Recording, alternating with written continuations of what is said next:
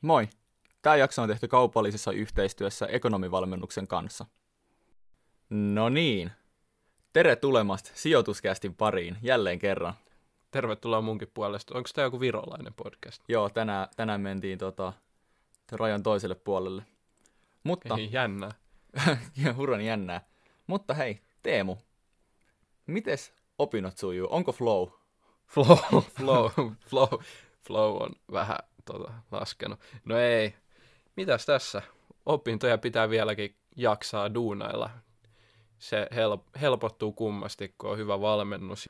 Ja nyt onneksi, kun on vähän näitä gonahtaneempia aikoja intitermejä, niin se oppimisen seuranta palauttaa aika hyvin maan pinnalle, että kun ekonomivalmennuksella on kuitenkin fiksu tällainen järjestelmä, tosi simppeli ja hauska seurata tällaista niin kuin tilastomaista oppimisen seurantaa, niin sitten kun sä käyt siellä tietokoneen ääressä katsoa, että ei hemmetti, että mä en ole tehnyt mitään tehtäviä kuukauteen, niin kyllä se niin kuin vaan jotenkin pakottaa taas jaksamaan ja muistuttaa, että sä et muuten pääse sit kouluun, jos sä et ole lukenut. Et ei ole kyllä kuukautta ollut tekemättä tehtäviä, mutta sieltä sitten näkee, jos, jos on kuitenkin alle tavoitteiden. Ja sitten mulla alkaa välikokeet lähestyä, niin mikä sen parempaa.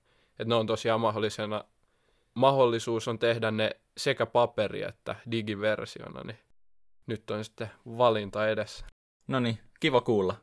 Mennään nyt itse päivän aiheeseen. Teemu, mikäs on tämän päivän aiheena?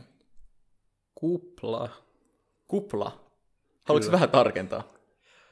Kyllä, eli no, ylipäätänsä kuplat, ehkä nyt sijo, sijoitusmielessä, niin, niin, sijoitusmielessä kun puhutaan, niin ehkä voisi sanoa niin kuin osakekuplasta, eli osakkeiden ja ylipäätänsä niin kuin sijoituspörssin ympärille muodostuva tällainen ylikuumentuminen ja sitten Tai, talo- tai talouden ympärille ehkä ylipäätänsä. niin, kyllä, mutta se näkyy tietysti osakemarkkinoilla, eli tosiaan ylikuumentuminen, mikä sitten yleensä aiheuttaa kuplan puhkeamisen ja pörssiromahduksen. Joo. Meillä on tämmöisiä kuplia hirveästi meidän sijoitusuran aikana kohdattu vielä. Ei ollakaan, onneksi, tai siis o- onneksi vai? Mä en tiedä, kun toihan on itse asiassa, jos sä oot hyvin siinä asemoitunut siinä tilanteessa, niin kuplahan on, niin kuin kuplan puhkeaminenhan voi olla todella hyvä asia sellaiselle, joka on pienellä painolla mukana. Et moni varmaan itse asiassa tälläkin hetkellä odottaa korjauksia ja sitä kautta sitten, jos on paljon käteistä, niin jopa toivookin sitä, mutta nyt jos puhuu siltä kannalta, että meilläkin on tällä hetkellä aika paljon osakkeissa kuitenkin, niin ei välttämättä ole se paras ratkaisu tähän paikkaan, että tulisi se, tai että se kupla puhkeaisi. Voidaan sitten Niin, jos on- keskustella jos on siitä, kupla. että onko nyt kupla käsillä. Jep.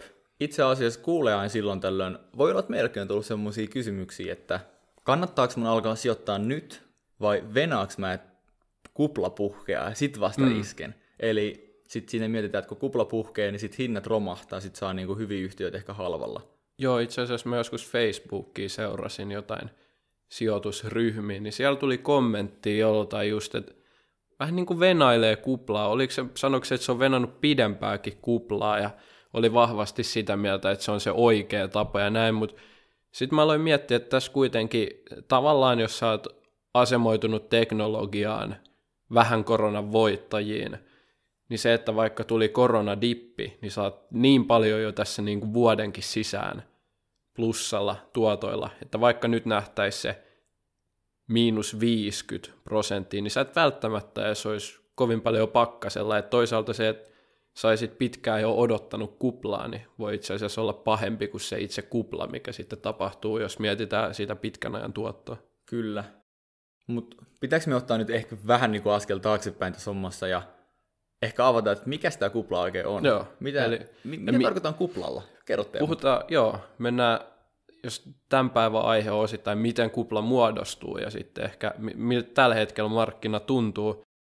No, kuplan ehkä tyypillisen piirre on totta kai korkeat arvostukset. No, tällä hetkellä ne on ilmiselvästikin korkeat, totta kai aina suhteellista, siihen vaikuttaa korot ja muutkin tekijät, tulevaisuuden tuloskehitys. Mutta jos katsoo vaikka Schillerin p ja joka meinaa siis tätä kymmenen viime vuoden tuloksella, koko pörssin tuloksella mitattuu PE-luku inflaatio korjattuna, niin näyttää todella kalliilta tämä markkina. Tämä on, tämä on sellainen eka mittari, josta voisi tällä hetkellä ja ylipäätänsä aina, kun miettii, että ollaanko kuplassa, niin tunnistaa sen tilanteen. Okei, okei. Eli kuplalla tarkoitetaan siis, tota, jos ymmärsin oikein, niin semmoista tilannetta, missä markkinat ylihinnoittelee no, koko markkinat tai sitten jonkun tietyn kategorian sit markkinoista ilman oikeastaan mitään fundamentaalista syitä. Joo. Että no, no, jos tietää, mitä kuplaan niin yleisesti jotain tarkoittaa, niin joudutaan tämmöiseen vaikka informaatiokuplaan, että uh, me usein puhutaan somesta, että sitten niin kuin muut tiedot ruokkii sitä sun tietoa, ja sitten tavallaan olettaa, että se on niin kuin ainut oikea tapa tehdä asiat tai ainut oikea niin kuin tapa miettiä tämä tilanne. Niin samalla lailla osakemarkkinoilla voidaan miettiä, että tulee vähän virheellistä tietoa ja voidaan niin kuin, yhteinen ymmärrys on se, että nämä osakkeet on vaikka arvokkaampia kuin mitä ne todellisuudessa on. Joo, just tämä, eli varsinkin se, että tulee ihan valtavasti vaikka lisää sijoittajia, sitä kautta ylikuumentuu markkina, raha pikkuhiljaa virtaa sinne osakemarkkinoille, joka kohottaa näitä arvostuksia, suhteellisia arvostuksia verraten y- yrityksen varoihin tai tuloksiin. Niin sitä voitaisiin pitää kuplan ehkä isoimpana tunnusmerkkinä, eli just se, että karataan sieltä fundamenteista, mitä näillä pörssin yrityksillä sitten on, eli sille ei ole mitään perustelua sille korkealle hinnalle siellä markkinalle. Kyllä.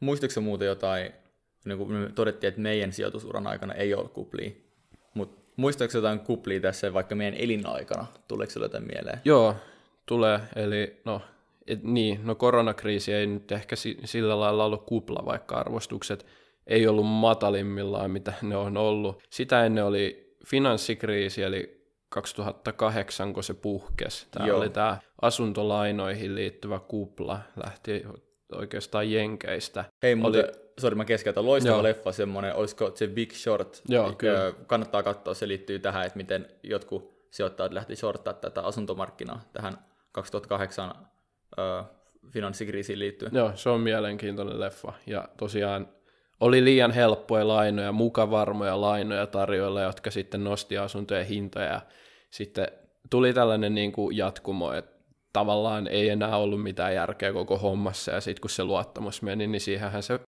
paketti sitten hajoaa, eli kupla puhkes. Niin, annettiin ihmisille liian helposti lainoja, mihin niillä ei ollut varaa, liian isoja lainoja. Joo, ja luottoluokitukset annettiin ihan järjettömästi, että niitä luokiteltiin mukamas turvallisiksi lainoiksi. Jep.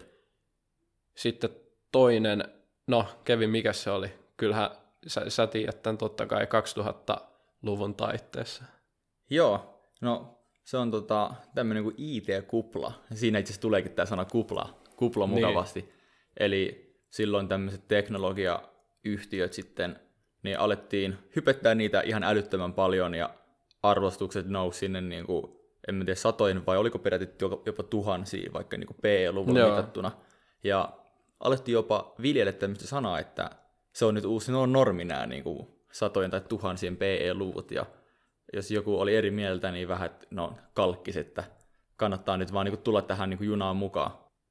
Tässä oli myös tämä, että moni hyväkin teknologiayritys, esimerkiksi Microsoft, tämän esimerkin on joskus aiemminkin jaksossa maininnut, niin tuotti tosi huonosti vielä melkein kymmenen vuotta tämän kuplan jälkeen. Että ne arvostuskertoimet oli silloin niin korkeat, että automaattisesti se tuotto-odotus pidemmälle aikavälille oli tosi heikko.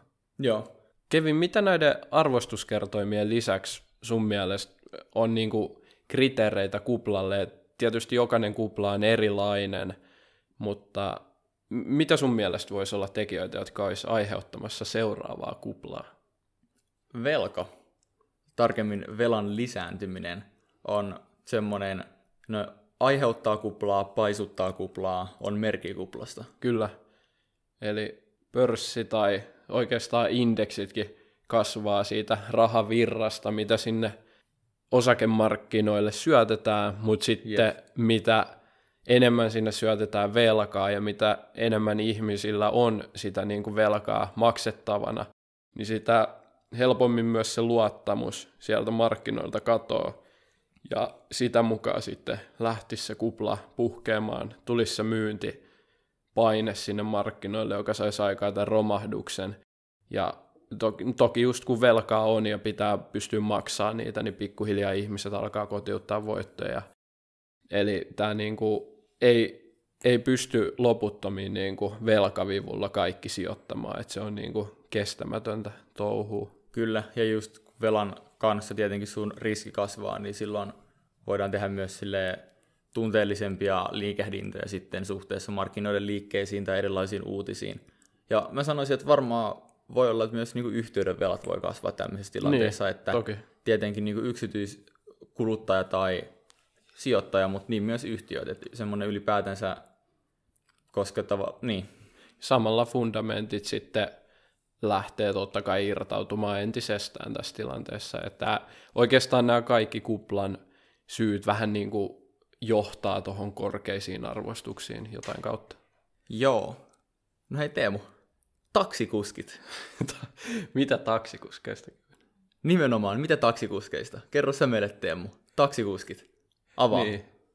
Ei ne ainakaan sijoita, eihän. Sijoittaako taksikuskit? Onko meillä ongelma siinä sijoittaa?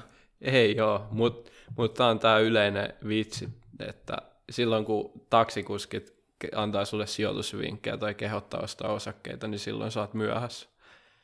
Kyllä, eli pointtina ei ole se, että taksikuskit olisivat jotenkin erityisen huonoja sijoittajia, vaan se, että kun alkaa olla semmoinen yleinen hype jostakin tietystä alasta, osakkeista tai markkinoista kokonaisuudessaan, niin silloin on riski, että se tavallaan alue, mistä se hype on, niin kuplaantuu ja tulee niinku turhan korkeita arvostuskertoimia. Ihmiset vaan haluu, tulee vähän niinku semmoinen FOMO, fear of niin. missing out, että ihmiset haluaa vaan olla siinä mukana. Ja se voi helposti... että mit, mi, mikä järki niin. siinä on olla mukana ylipäätänsä. Niin. Että niin kun näkee vaan sen kurssikäyrän, niin haluaa mukaan, koska ja sillä tekee tuottoa, mutta eihän se toimi. Niin, niin kuin, no GameStop oli hyvä esimerkki tästä taas, että niin kuin hmm. ihmiset lähti siihen mukaan, koska se oli tehnyt tuottoa, niin Silleen, että no joo, voihan se vielä tehdä tuottoa, jos sä ajotat sen täydellisesti, mutta sitten, että moni, moni tietämätön lähti siihen mukaan, koska luuli, että on olemassa joku loputon tuotto sillä, että ihmiset ostaa jotain osaketta, mutta kun se ei käytännössä toimi niin, että joku aina hävii. Siellä aluksi shorttajat hävis, mutta ihan varmasti yksityissijoittajat hävis loppujen lopuksi ihan yhtä paljon.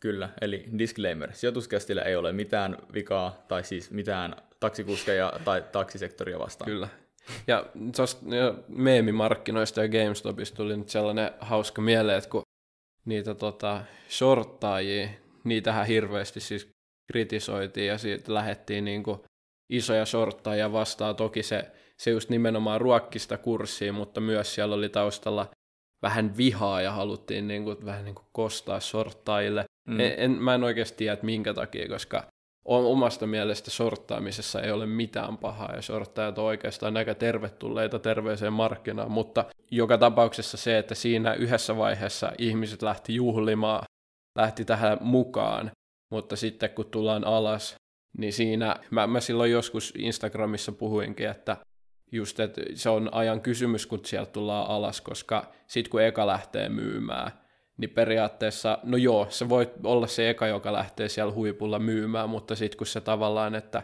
sä, sä saat sen voiton vasta, kun sä realisoit sen, niin sit se, että sulla on oikeasti ne rahat vaatii sen, että sä myyt ja siinä vaiheessa se kurssi tulee alas sieltä ja näin ollen siinä laskukohassa taas sitten piensijoittajat hävis ja sorttajat voitti.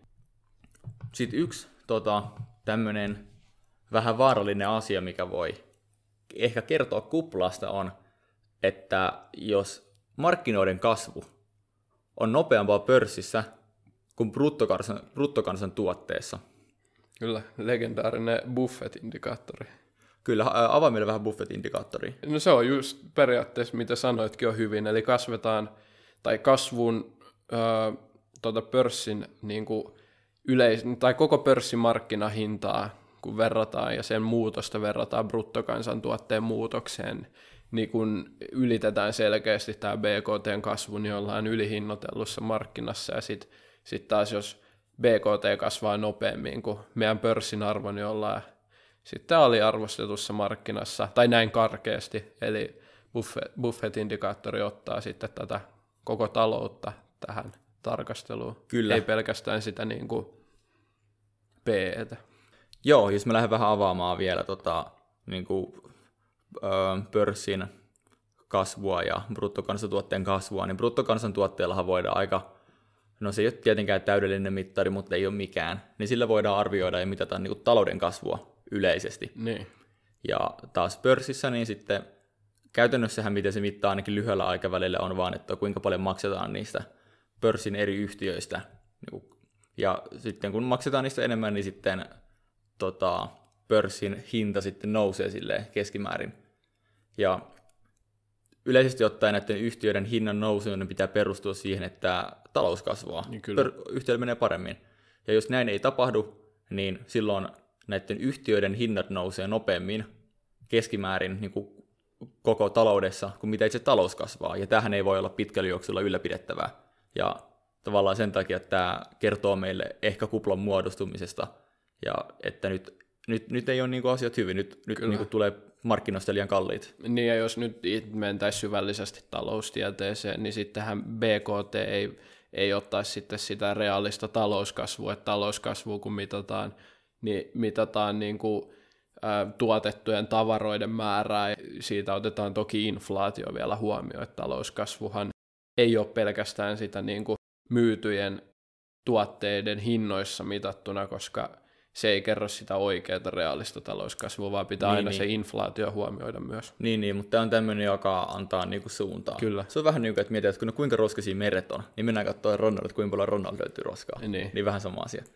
Sitten, no aika tällainen, vähän liittyy tuohon velanottoon kanssa, niin kuin vähätellään riskejä ja no, nauretaan epäuskoisille samalla.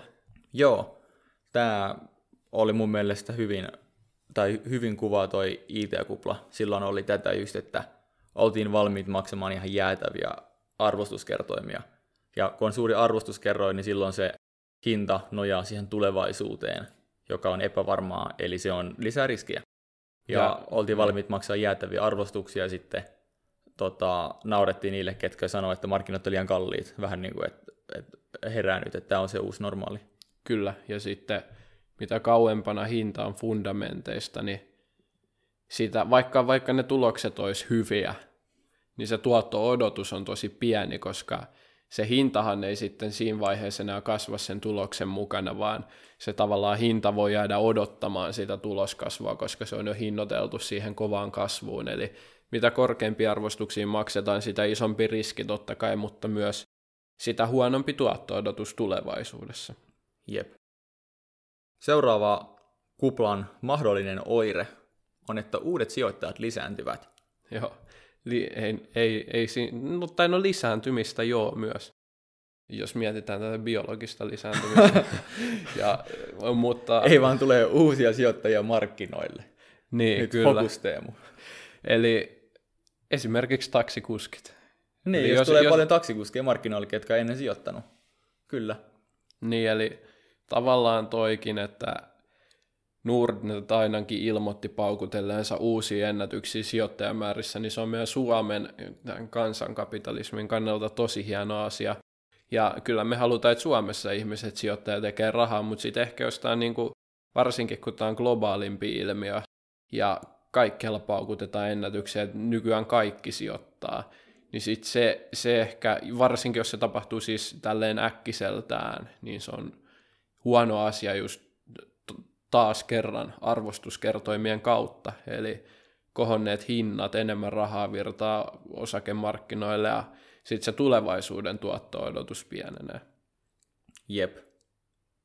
Seuraava kuplan mahdollinen tämmöinen tunnusmerkki, jota me ollaan aika, ei itse asiassa pelkästään raapastu, vaan ehkä vähän ehditty käsittelemään jo, on uuden teknologian ja tulevaisuuden järjetön hinnoittelu. Tuleeko sinulle joku esimerkki tästä mieleen vaikka niin nykymarkkinoilta? No esimerkiksi Tesla tulee aina mieleen, puhutaan uudesta teknologiasta ja hinnoittelusta, mutta ylipäätänsä, että on keksitty joku uusi teknologia, vaikka mitä on näitä SaaS-pilvipalveluita Niin. tai sähköautoja, niin se, että ne hinnoitellaan ihan järjettömästi, aina se uuden teknologian syntyminen luo sen mahdollisuuden kuplalle. Jep, tämä on nykyään mun mielestä aika hankalaa, koska innovaatioiden määrähän kasvaa melkein jopa eksponentiaalisesti ja uusi teknologia mahdollistaa hienomman teknologian syntymistä ja nopeammin ja paremmin, joten on koko ajan hankalempi ja hankalempi määrittää sen uuden teknologian vaikutusta markkinoihin ja sen todellista arvoa. Mutta kyllä siinä on kuitenkin semmoisia tietynlaisia kuvioita nähtävissä, että tulee vähän liian suuri hype jostain niin kuin uudesta teknologiasta. Joo, se on just näin. Et, ja kyllä niistä niin kuin hyvästä teknologiasta ja tuotteista saa ja pitääkin maksaa enemmän. Ei nyt, jos, jos sä saat sitä halvalla, niin älä nyt siitä läpällä maksaa enempää, mutta niin kuin periaatteessa se on ihan oikein maksaa siitä vähän enemmän, mutta sitten kun se lähtee ihan ultimaattisille tasoille, niin sitten taas tuotto-odotus pienenee ja riskit kasvaa. Kyllä. Mä nyt kelasin Teemu, että olisiko se hullumpi idea, jos me lähettäisiin pohtimaan meidän nykyistä markkinatilannetta, käytäisiin ne meidän mainitsemat kohdat läpi ja mietittäisiin, että mitkä jutut nämä täyttää ja mitkä jutut ei täytä ja voisiko tämä meidän nykyinen tilanne olla kupla vai Tämä ei. oli tosi hyvä idea. Käydään, käydään läpi ja joo, aloitetaan. Eli ihan eka oli korkeat arvostukset, Kevin. Kertaappa meille tämänhetkinen tilanne. No, tällä hetkellä yleinen arvostustaso on hyvin korkea, vaikka PE-luvulla mitattuna, ja tämä on itse asiassa syy, minkä takia monesta lähteestä tai tuutista on tullut semmoista, että voisikohan tämä olla kupla, tai kupla paisuu, ja siellä on niinku tuomiopäivän odottelijat vähän innoissaan. Mutta jos katsotaan nykyistä korkotilannetta, korot on hyvin matalalla, mm. ja markkinakaan isompi kuin osakemarkkina on korkomarkkina. Ja jos korkomarkkinalla ei saa fiksua tuottaa rahoille, niin oletetaan, että se raha virtaa sieltä pitkälti osakemarkkinoihin, joka tarkoittaa, että osakkeet on parempi vaihtoehto koroille. Niin ja, tällöin olisi vielä potentiaalia tästäkin nousta, jos mm. se pääoman siirtyminen jatkuisi vielä. Joo, ja itse asiassa kun verrataan tätä PE-lukua suhteutettuna tähän nykyiseen korkotilanteeseen, niin ei välttämättä ollakaan niin korkealla. Eli tässä on tämmöinen niin kuin vaihtoehtoinen näkökulma, että miettiä, että kumpi voisi olla se niin kuin todellinen totuus. Joo, tuo on tärkeä juttu. Me puhuttiin viime ennustusjaksossa myös tästä riskipreemiosta, eli siitä niin kuin riskisen tuottoluokan tuotto-odotuksesta verrattuna sitten näihin korkotuottoihin, jotka on maltillisesti tai maltillisen riskin sijoituksia, sijoituskohteita. Riskillinen sijoituskohde, esimerkiksi osakkeet. Niin, mutta kuitenkin niin kuin me silloin kritisoitiin vähän tätä ajatustapaa, että niin, niin mä ainakin itse nyt kritisoin taas, että tällä hetkellä ei oikein voi luottaa siihen korkojen mataluuteen, koska inflaation riski on myös noussut, joka voi aiheuttaa, ja todennäköisesti aiheuttaakin vähän ehkä korkeampia korkoja. Sitä on tosi vaikea ennustaa, mutta siinä vaiheessa sitten taas, jos liikkuiskin raha päinvastoin osakemarkkinoilta takaisin sinne korkoinstrumentteihin, niin sittenhän meillä kävisikin päinvastainen ja tämä olisi ihan niin kuin yhtä huono tilanne kuin että korot olisi tällä hetkellä korkeat. Niin.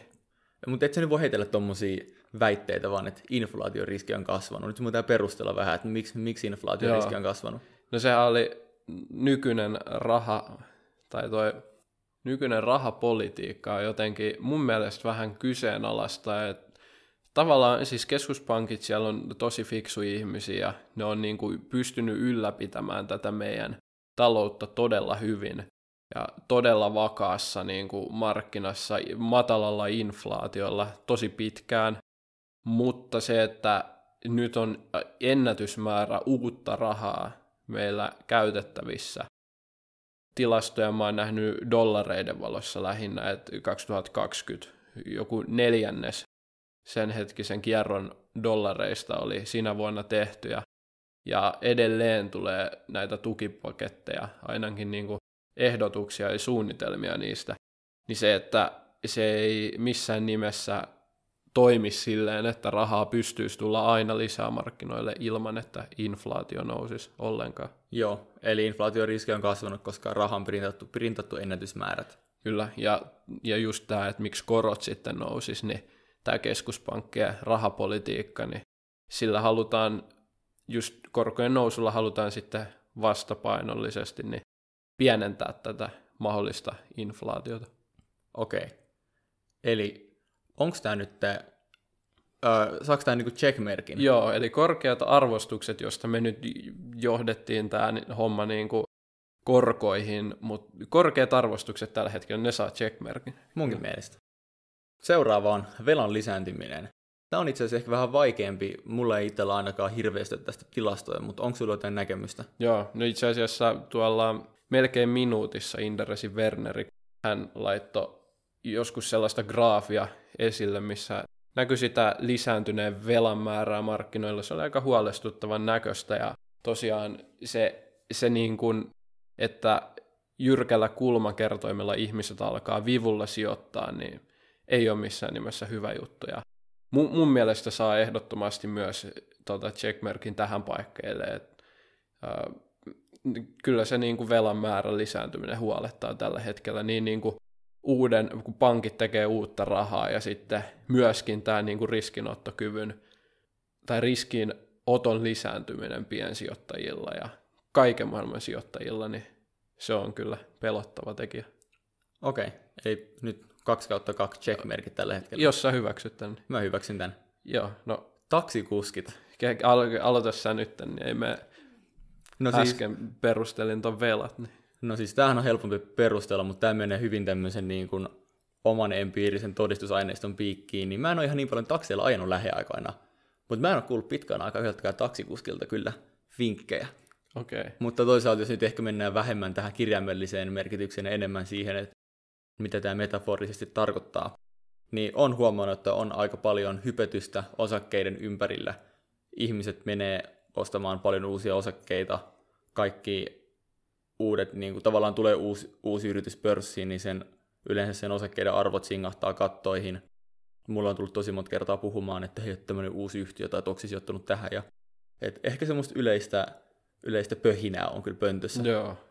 No on, kyllä sen niin kuin havaitsee Twitteriä seuraamalla. Esimerkiksi siellä on kaiken maailman julkiksi ja kyllä se tuota, twiittailu voi sieltä Joo. meidän Instagramin tallennetuista storeista käydä kurkistamassa, mistä mahtaa olla kyse. Jep. Eikö tämäkin saa checkmerkkiä? S- Valitettavasti joo. Okei, eli meillä on nyt kolme kautta kolme. Seuraava on tämä, että kasvu on nopeampaa pörssissä kuin bruttokansantuotteessa. Eli vaikka mitä se Buffett-indikaattori meille sanoo, Teemu.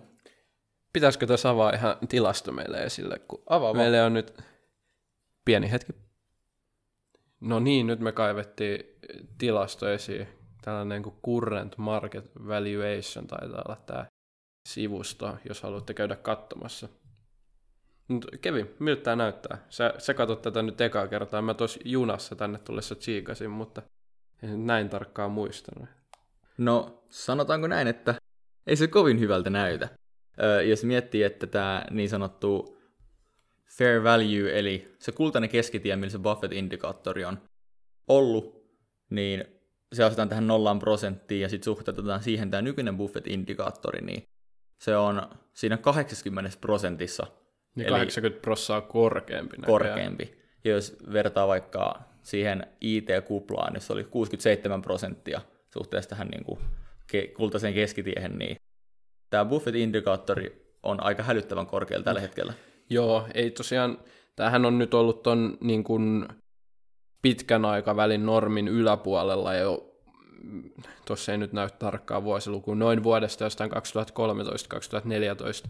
Et me tiedetään, että on ollut aika pitkään hyväkin markkina sen jälkeen, jo- joten voidaan todeta, että tämä ei niin kuin mikään ainoa kriteeri totta kai, tai tietenkään ole, mutta tällä hetkellä se on niin kuin todella räikeä yliarvostus, jos miettii Buffett-indikaattoria. Kyllä. Valitettavasti meidän check-merkit taitaa olla tällä hetkellä 4 kautta 4. Se mua oikeasti pelottaa. Mä en tiedä, viittiinkö tässä listassa mennä enää eteenpäin, kun Tämä on ollut vähän silleen, että ei ole itsekään miettinyt tätä kuplaa niin vahvasti, ja nyt kun sanon asiat ääneen, niin on vähän silleen, niin, mut, mut hei, me ei tiedetä, me vaan spekuloidaan. Me- Me... Voi, voi olla, että mitä, jos niin. niin meiltä muuten loppuu nämä fyysiset checkmarkit muutenkin täältä. Toivotaan, että ei olisi enää. Jep. Vähätellään riskejä on meidän seuraava kohta. No vähätelläänkö me riskejä? Vähätellään. No kun Musta mä tuntuu, että me varma, ollaan itsekin vähättelee riskejä koko ajan. Se on huolestuttavaa. Mulla on ollut siis ihan jäätävä FOMO jostain syystä päällä. varsinkin tuosta kuuteen osakkeesta, kun mun piti silloin, joskus aikoinaan sä sanoit, että sä olit lukenut sen laajan raportin Joo. Inderesiltä, ja sitten mä olin silleen, että no pitäisikö itsekin, sit mä lukasin sen, ja oli, vähän jätin niin kuin, silleen mietintämyssyä, ja nyt Joo. se olisi triplannut siitä, ja no, Mutta mut just kun ei, ei fundamentit ole triplannut siitä.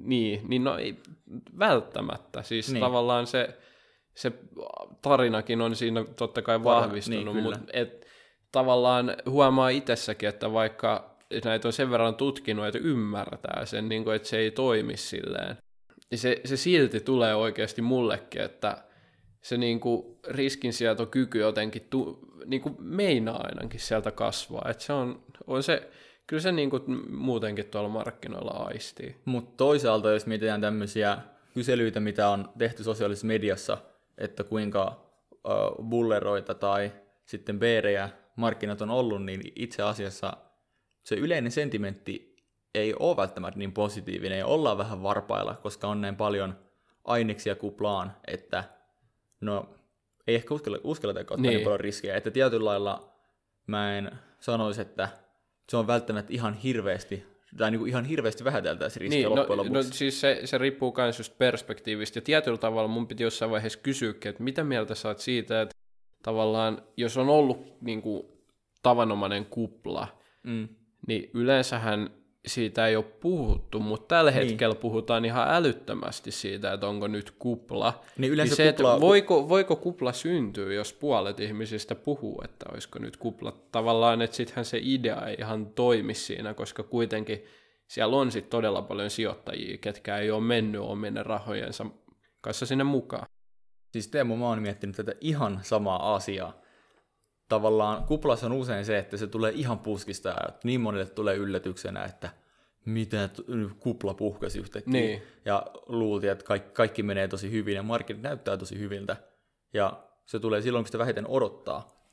Niin jos puolet odottaa sitä nyt niin kuin eniten, ei vähiten, niin voiko se sitten olla kupla? Vai voiko se olla tämmöinen, voiko, voiko kupla puh- puhjata jotenkin hellästi tai varovaisesti? Puolet on varautunut siihen. Niin, kuin, korjausliike. niin vai tule, niin kuin, onko tämä niin kuin markkinoiden seuraavat, seuraavat kymmenvuotiset semmoisia niin varovaisia korjausliikkeitä ja taas pientä kuplaantumista ja korjausliikettä?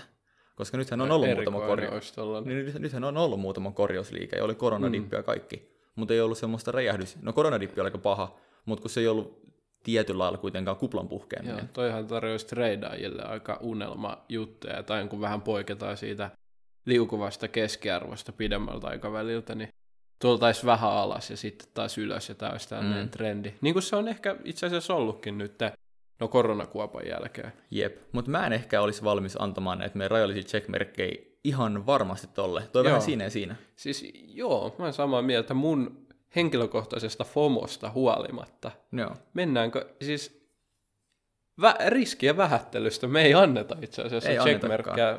Eli 4 kautta 5. Joo, Jotain positiivista. niin. Seuraava on, että uudet sijoittajat lisääntyvät. No mun mielestä tälle ei tarvii enää meidän juttujen jälkeen hirveästi. Väestön kasvu. Lasketaanko sitä nyt sitten tähän? No sitä ei lasketa tähän, öö, mutta meidän aikaisempien höpinöiden perusteella niin voidaan ehkä vaan antaa suoraan tälle check-merkki, että kyllä Joo.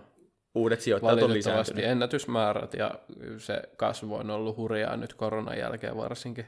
Jep. Varsinkin Finnairin sijoittajiakin tuntuu, ja Teslaan mm. sijoittajia on hirveästi. Et, no, toi on jännä, että niinku, ihmisillä onkin yhtäkkiä sellainen niinku, riskihalukkuus ihan valtava. Et ennen ei olla sijoitettu ollenkaan, että on pelätty ja haluttu niinku, syöttää rahaa inflaatiolle. Nyt jengi tulee mukaan, niin sitten me sijoitetaan Finnairia ja Teslaa. Mm. Se on ihan jännä ilmiö, mutta On, mutta se saa, saa kyllä checkmerkin. saa checkmerkki. Se oli meidän viidennes checkmerkki kautta kuusi, jos sen Joo. on oikein laskenut tähän mennessä. Seuraava on, että naurataan epäuskoisille. Öö, no, mä en välttämättä sanoisi, että tämä on ihan totta kuitenkaan. Vai miten, No, no, miten sanoisit? Ei ehkä siinä, ei, ei kyllä.